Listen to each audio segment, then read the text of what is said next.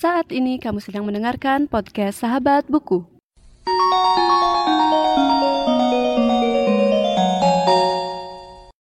Halo semuanya dan selamat datang kembali di podcast Sahabat Buku. Bagi kamu yang baru pertama kali mendengarkan podcast ini, podcast Sahabat Buku adalah sebuah podcast yang membahas review buku dan pengalamanku saat membaca buku. Nah, di episode kali ini, aku akan membahas sebuah buku kumpulan cerpen dengan judul Elang yang Terbang di Hari Senin, karya Devi Gita, yang diterbitkan oleh penerbit Mahima, yang pertama kali terbit pada tahun 2019 dan memiliki ketebalan halaman sekitar 76 halaman. Buku kumpulan cerpen ini berisi 8 cerpen, dan seperti review aku sebelumnya, aku nggak bakal bahas semua cerpennya, tapi aku akan bahas tiga cerpen pertama dan juga uh, pendapat pribadi aku tentang buku cerpen ini secara keseluruhan. Oke, yang pertama adalah cerpen berjudul Intuisi. Ini adalah cerpen pertama di buku ini yang menceritakan seorang tokoh dengan sudut pandang orang pertama, yaitu aku, yang mengalami sebuah pergolakan batin dalam hatinya mengenai laki-laki yang dicintainya. Jadi, tokoh utama yang uh, diwakili aku ini uh, adalah seorang perempuan bernama Seruni yang menjadi tokoh utama dalam cerpen ini yang masih memiliki uh, masalah gitu dengan dua orang laki-laki yang mas yang ada di hidupnya gitu. Nah, padahal uh, dia sudah melakukan yang namanya sakramen pernikahan dengan seorang laki-laki bernama Bram, tapi di sisi lain karena mereka juga LDR, uh, Seruni sempat kayak jalan-jalan sama seorang tokoh laki-laki lain bernama uh, Teguh. Jadi di sini diperlihatkan bahwa ada konflik antara uh, Seruni, Teguh dan juga Bram. Cerpen kedua berjudul Elang yang Terbang di Hari Senin. Uh, ini merepresentasikan judul dari buku kumpulan cerpennya.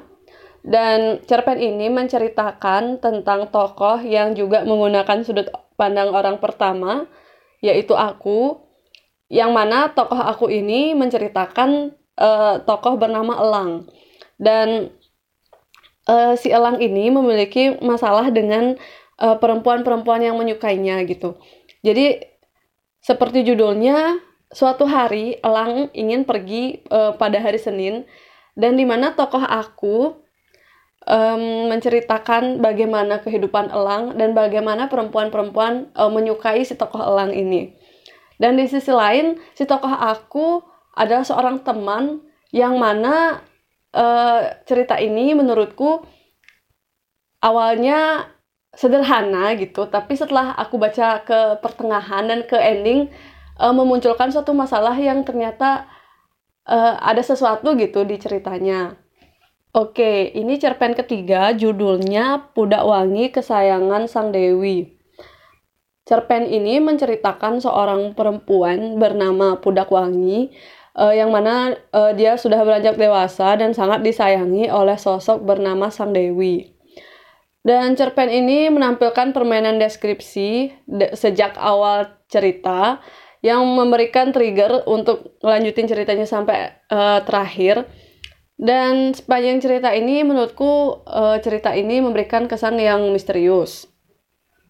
Nah, untuk cerpen-cerpen lainnya, mungkin aku cuma bisa nyebutin judul-judulnya aja dan uh, sedikit pembahasan, nggak sampai uh, seperti tadi, karena kalau aku ceritain keseluruhannya, aku rasa kurang bijak gitu. Jadi mungkin aku akan sebutin uh, judul cerita sama uh, sedikit pengantar lah untuk cerpen-cerpen uh, lainnya.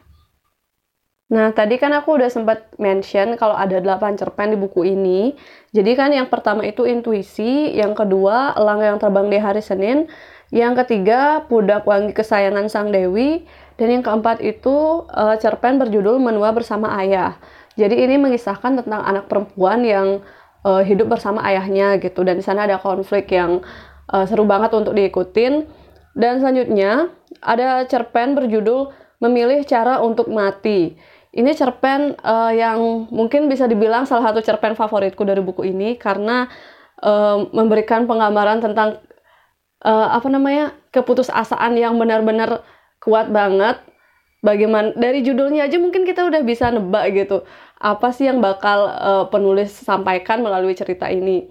Dan yang selanjutnya ada cerpen berjudul Sampah di Lahan Royo yang mana membuat uh, apa namanya warga-warga di sekitar uh, lahan Royo itu uh, mempertanyakan dari mana datangnya uh, kumpulan sampah gitu. Dan cerpen kedua terakhir berjudul Friend atau Teman dan yang terakhir berjudul Laut Dengarkan Ceritaku.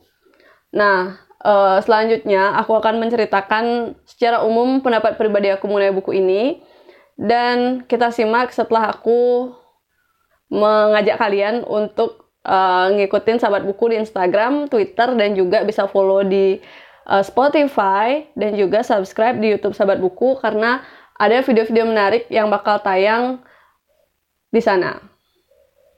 Oke, jadi kita masuk ke segmen kedua yaitu mengenai pendapat pribadi aku mengenai buku ini. Uh, ada beberapa poin yang bakal aku sampaikan. Yang pertama, cerpen-cerpen dari buku ini sangat beragam, jadi bisa dibilang nggak monoton, walaupun ada beberapa cerpen yang secara kita lihat dari ukurannya itu cukup pendek.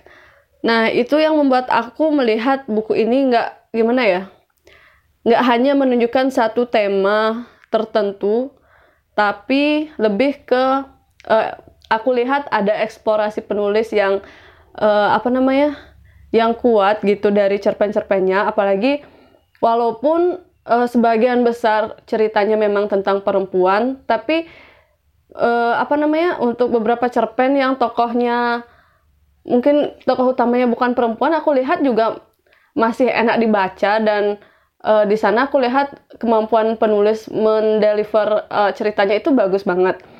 Dan selanjutnya aku pengen bilang uh, kesan yang diberikan uh, oleh cerpen-cerpen dari buku ini tuh kuat dan juga banyak kisah tentang apa namanya pergolakan jiwa utamanya pada cerpen-cerpen yang uh, membahas tentang perempuan.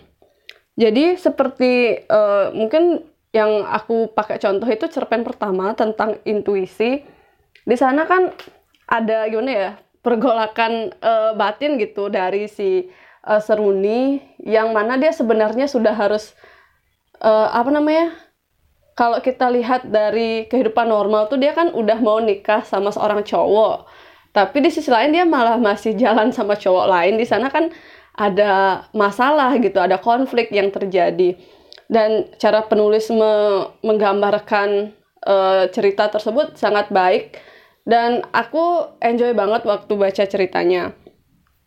Dan selain itu uh, aku juga ingin membahas permainan emosi yang di yang aku dapatkan setelah membaca buku ini juga uh, bisa dibilang kuat banget karena uh, kalau boleh jujur aku rasa untuk 8 cerpen itu aku nggak berharap banyak gitu dengan uh, apa namanya aku nggak suka berekspektasi pada sebuah uh, cerpen atau buku gitu. Walaupun dulu sebenarnya aku sering banget kayak gitu tapi pas aku, aku baca buku ini aku nggak ada ekspektasi macam-macam. Aku cuma nikmatin dan ternyata ke delapan delapannya juga memberikan kesan yang kuat gitu yang bahkan beberapa cerpen tuh aku sampai pengen gimana ya kayak anjir bagus banget kayak gitu.